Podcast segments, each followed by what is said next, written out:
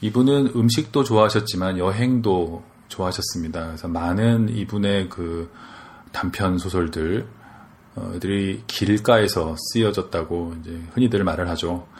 예를 들면 뭐 화개장터에 갔다가 뭐 지리산에 하동에서 쓰신다거나 뭐 또는 뭐 이런 어떤 전국 방방곡곡의 그 어딘가에서 그 글을 쓰셨죠. 제주도에서 쓰신 글도 있고요.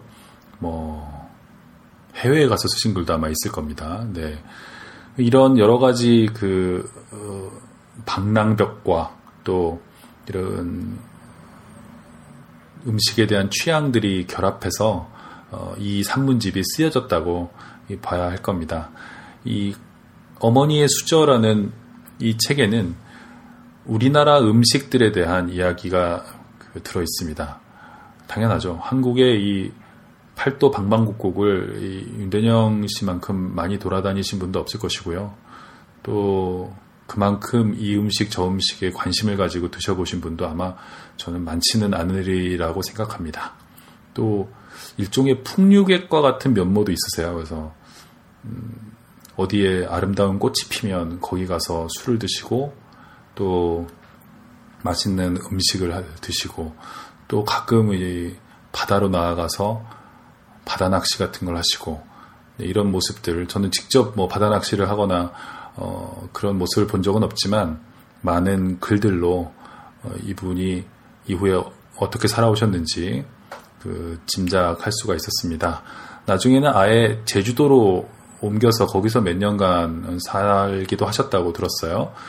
많은 낚시를 하셨겠죠. 그 얘기가 이 어머니의 수저에도 들어 있습니다. 저는 지금 이 해외에 1년 넘게 나와 있다 보니까요. 가장 그리운 것은 먹는 것입니다. 저도 이제 그 문학계에 들어가서 입맛을 버렸기 때문에 다시 말해서 이제 라면과 그 뭐 간단한 이 아무거나 먹고는 살 수 없는 입이 되어버려서 어, 그 정갈하게 만들어진 정성스럽게 이 조리된 음식을 이 혀가 찾는데요. 어, 해외에서는 그런 것은 만족시키기가 어렵죠. 특히 발효식품들, 장이라든지 장아찌라든지 뭐 잘 만들어진 김치라든지 이런 것들을 그 먹어볼 수가 없어서요. 좀 가끔 향수에 시달릴 때가 있습니다. 그런 마음에서 이 책을 집어들었습니다. 교도소에 있는 수감자들이 그 요리책을 자주 본다고 하죠. 그것을 어, 은어로 식당 간다, 뭐 외식 간다 이렇게 말을 한대요. 나 오늘 외식 간다 그러면 이제 요리책을 어, 대출해서 그 교도소 안에도 그런 책을 대출해주는 도서실이 있대요. 그래서 빌려가지고 그걸 본다고 합니다. 좀 짠하죠? 네, 바로 그런 마음으로 제가 이 책을 어, 괴로운 마음으로 읽었습니다. 여기에는 그 인대정 씨 특유의 그 아름다운 한국어로 어, 자신의 이 한국 음식에 대한 우리 음식에 대한 사랑 그리고 그 감수성 이런 것들을 절절하게 예, 적어 놓으셨기 때문에 읽는 사람으로서는 한편으로는 어, 흡족하고 네, 외식 나가는 거죠. 한편으로는 흡족하고 또 한편으로는 어, 좀 고통스러운 마음으로 읽었습니다. 그 중에 몇 편을 골라서 오늘 읽어보도록 하겠습니다.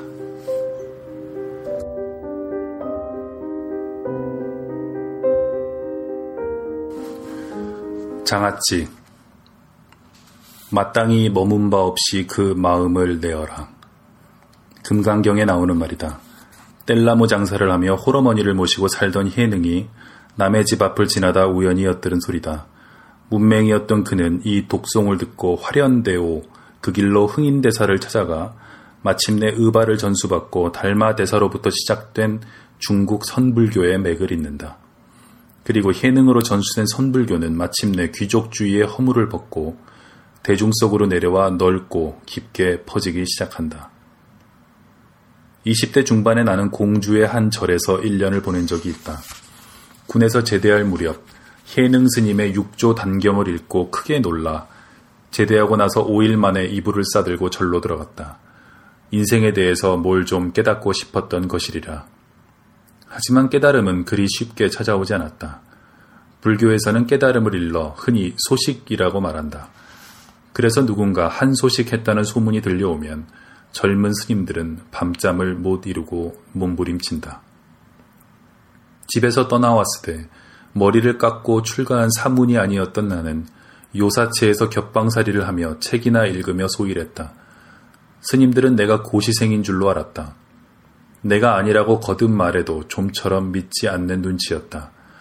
새파랗게 젊은 놈이 절에 들어와 있을 까닭이 없는 것이다. 고시생이 아님을 증명하기 위해 나는 일주일이 멀다 하고 공주 시내에 내려가 술을 마시고 올라왔다. 한 번은 크게 취해 돌아와 대웅전 안에서 쓰러져 자다 주지 스님한테 들켜 맞아 죽을 뻔했다. 그래도 웬일인지 나를 쫓아내진 않았다. 속세에서 온 웬 얼뜨기를 구경하는 재미로 그냥 놔뒀지 않나 싶다. 어느 날 공주에서 대학교를 다니던 막내 여동생이 감기약을 지어가지고 올라왔다. 경내에 하얀 불두화와 수국이 흐드러지게 피어있던 봄날이었다. 감기약뿐 아니라 여동생은 치킨까지 싸들고 절로 왔다. 오랫동안 기름기에 굶주려 있던 나는 안에서 문을 걸어 잠그고 개걸스럽게 통닭을 먹어 치웠다. 그러고는 닭뼈를 하필 대웅전 뒤편 지네가 득실거리는 밤나무 아래에 갖다 버렸다. 닭과 지네가 천적 관계라는 사실을 미처 몰랐던 것이다. 다음날 아침 누가 고에 바쳤는지 주지스님이 나를 불러내더니 귀를 잡고 밤나무 아래로 끌고 갔다. 수백 마리의 지네가 몰려들어 닭뼈를 갉아먹고 있었다. 그야말로 아수라가 따로 없었다. 이번에도 주지스님은 나를 쫓아내지 않았다. 아무리 생각해도 수수께끼 같은 일이다. 그 대신 끼니마다 공양주가 챙겨다 주는 밥상의 메뉴가 달라졌다.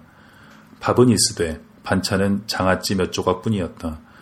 그리고 사기사발에 담긴 냉수 한 그릇.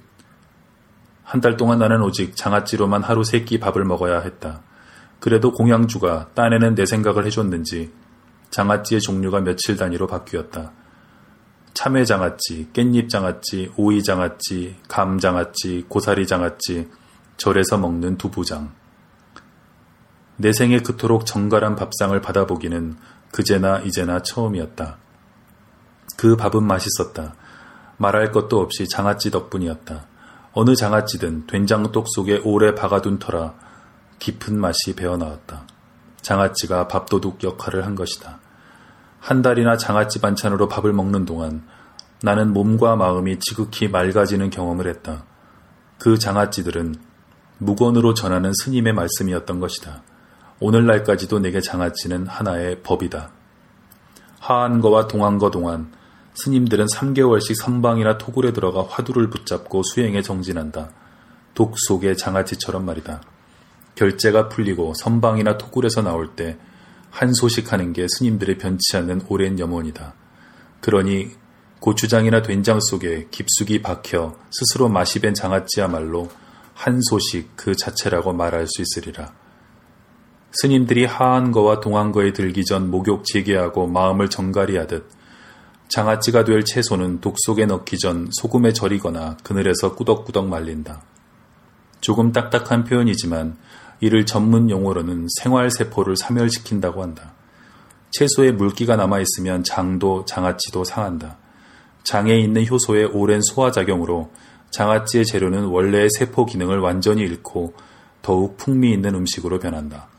그들은 독 속에 응거하는 동안 스스로 깨달아 나온 자들이라 할 수 있다. 그러니 다른 음식과는 무게감과 존재감이 다르다. 장아찌가 김치류에 속하면서도 기호품으로 분류되는 까닭도 여기에 있다. 나는 몸과 마음이 혼탁할 때면 여전히 장아찌만으로 밥을 먹는다. 그리고 식사를 끝낸 뒤에는 반드시 냉수를 마신다. 장아찌는 마땅히 머문 바 없이 그 마음을 내어라 의 그 말씀에 값하는 음식이다. 그 자체가 하나의 선이고 법이다. 장아찌는 간장, 된장, 고추장에 박아 만든다. 오이, 무, 가지, 배추, 미나리, 도라지, 더덕, 마늘, 마늘종, 풋고추, 깻잎, 가지 등의 채소를 재료로 하며 곶감, 참외, 게암 등의 과일도 쓴다. 또 육장이라는 게 있다. 말 그대로 고기나 생선으로 담근 장이다. 소고기, 양고기, 토끼고기, 닭고기, 꿩고기는 물론이고 북어, 전복, 오징어, 연어, 방어, 숭어, 도미, 민어, 준치, 문어 등의 생선도 장아찌로 담가 먹는다. 생선은 해안 지방에서 채소나 과일은 내륙 지방에서 장아찌의 재료로 썼다. 장아찌는 밥상의 주연이면서 없으면 서운한 1등 공신이다. 젓갈도 이와 비슷하다고 할 수 있다. 밥맛이 없을 때는 더욱 그 진가를 발휘한다. 얼마 전 제래 장아찌가 먹고 싶어 아내와 함께 남대문 시장을 찾아갔다. 그곳이라면 틀림없이 진품 장아찌가 있을 테고 또 믿고 살 수 있으리라 생각했다. 이 골목 저 골목을 뒤지다 보니 과연 장아찌가 있었다.